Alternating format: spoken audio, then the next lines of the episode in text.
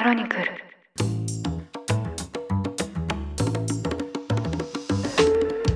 おはようございます。12月5日月曜日ニュースコネクトあなたと経済をつなぐ5分間。パーソナリティの新井里奈です。この番組では1日1つ5分間で世界のメガトレンドがわかるニュースを解説していきます。朝の支度や散歩通勤家事の時間などにお聞きいただけると嬉しいです。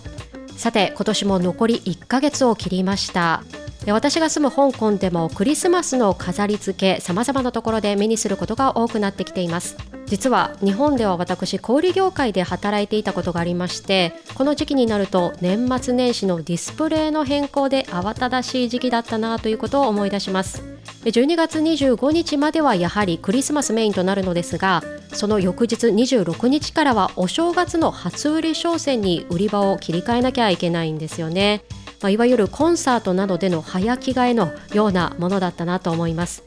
ただその時に一つ救いだったのがクリスマスとお正月テーマカラーがですね赤で共通しているということです。ある程度使い回しができる部分があるということで作業軽減ができたなというふうに思っています。ただここ香港ではさらにこの赤の使い回しができるんです。それが、まあ、通常1月1日の後にやってくる旧正月です。香港では中国と同じく旧暦による正月の方がいわゆる日本でいう元旦よりも大きなお休みとなります。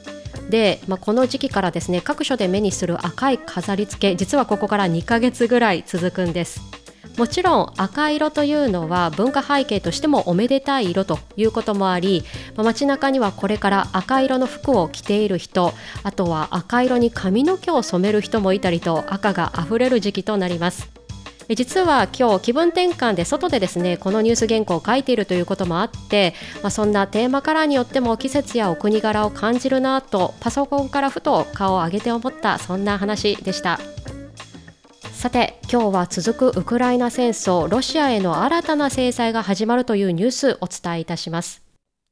現地時間先週金曜日、主要7カ国 G7 と EU、オーストラリアがロシア産の石油の取引価格上限を設けることに合意をしました。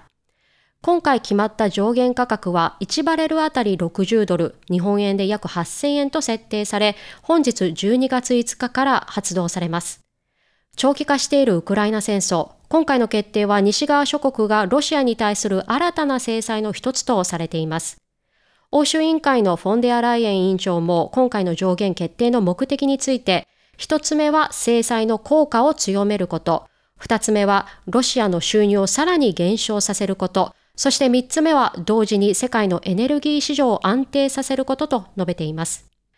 今回の決定を受けてロシア側は我々はこの上限価格を受け入れないとコメント。また以前にも価格上限を設定する国に対し石油及び石油製品を輸出する予定はないとも述べており今後ロシアがどのような動きに出るかも注目されています。さてここからは今回の決定の背景を2つの点から詳しく見ていきたいと思います。まず1つ目は価格設定に関する背景です。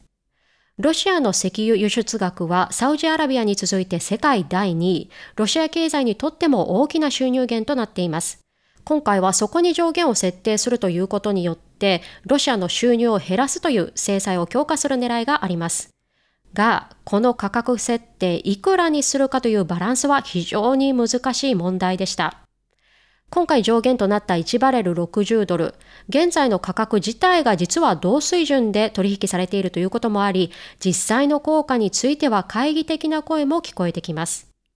ニューヨークタイムズによりますと、ロシア側の生産コストは1バレル20ドル前後ではないかとも報道されています。そこから比べると、今回の60ドルという設定は、まだロシア側に十分な利益をもたらすのではという見方もでき、ウクライナのゼレンスキー大統領も制裁としては不十分と主張しています。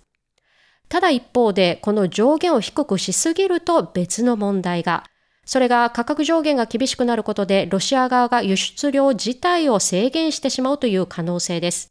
すでにウクライナ戦争の長期化に伴い石油価格が高騰。さらに市場に出回る量が少なくなると世界経済にとってもさらなる打撃となります。今回話し合いの中でもこの価格については議論が続いていました。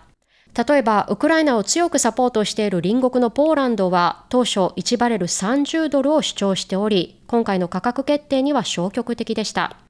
最終的には60ドルに落ち着いたものの、今回合意した G7 と同盟国は引き続き上限価格の見極めを続けていくとのこと。制裁の効果の度合いによっては変更できる余地を残している状況です。そしてもう一つの背景は海上保険の仕組みです。実は今回の決定、キーポイントの一つともなります。石油の輸出入、実は海上輸送が主な手段の一つです。日本もサウジアラビアなどから大型タンカーを使って石油が運ばれてくるのですが、その際に必ず必要となるのが海上保険です。万が一の事故に備えて加入が義務付けられているのですが、その保険の取り扱い90%近くを占めているのが、実は G7 各国に拠点のある金融機関となります。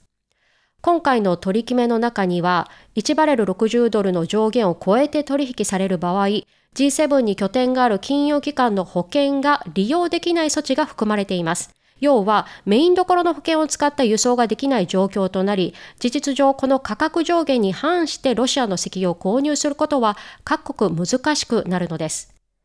ただ、今回の取り決めに賛同しなかった中国やインドは独自の保険をかけてロシアとの取引を継続する方針としています。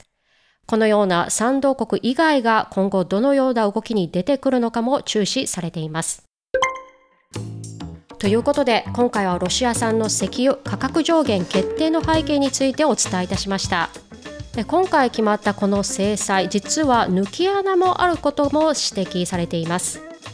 例えば価格上限に関しては、まあ、石油に関しては上限を守って取引するもののまだ制裁措置がされていない小麦などの他の取引に対してロシア側に多めの金額を支払うなどの可能性です他にももともとはロシア産の石油なものの一度ロシア国外で何かしら生成をした場合は今回の制裁の対象とはならないといったこともニューヨーク・タイムズが伝えています。現在暖房需要も重なりエネルギー不足が世界で叫ばれている今年の冬。背に腹は変えられないということで世界としてもロシア産の石油を全く使わないということは難しい世の中です。今回の決定がロシアの財源を握ることとなるのかそれともロシアがウクライナ戦争の長期化に対応できるほどの力をまだ持ち続けるのか。今後も目が離せない状況です。ニュースコネクトお相手は新井里奈でした。番組への感想はカタカナでハッシュタグニュースコネクトとつけてツイッターに投稿ください。もしこの番組が気に入っていただけましたらぜひフォローいただけると嬉しいです。それでは良い一日をお過ごしください。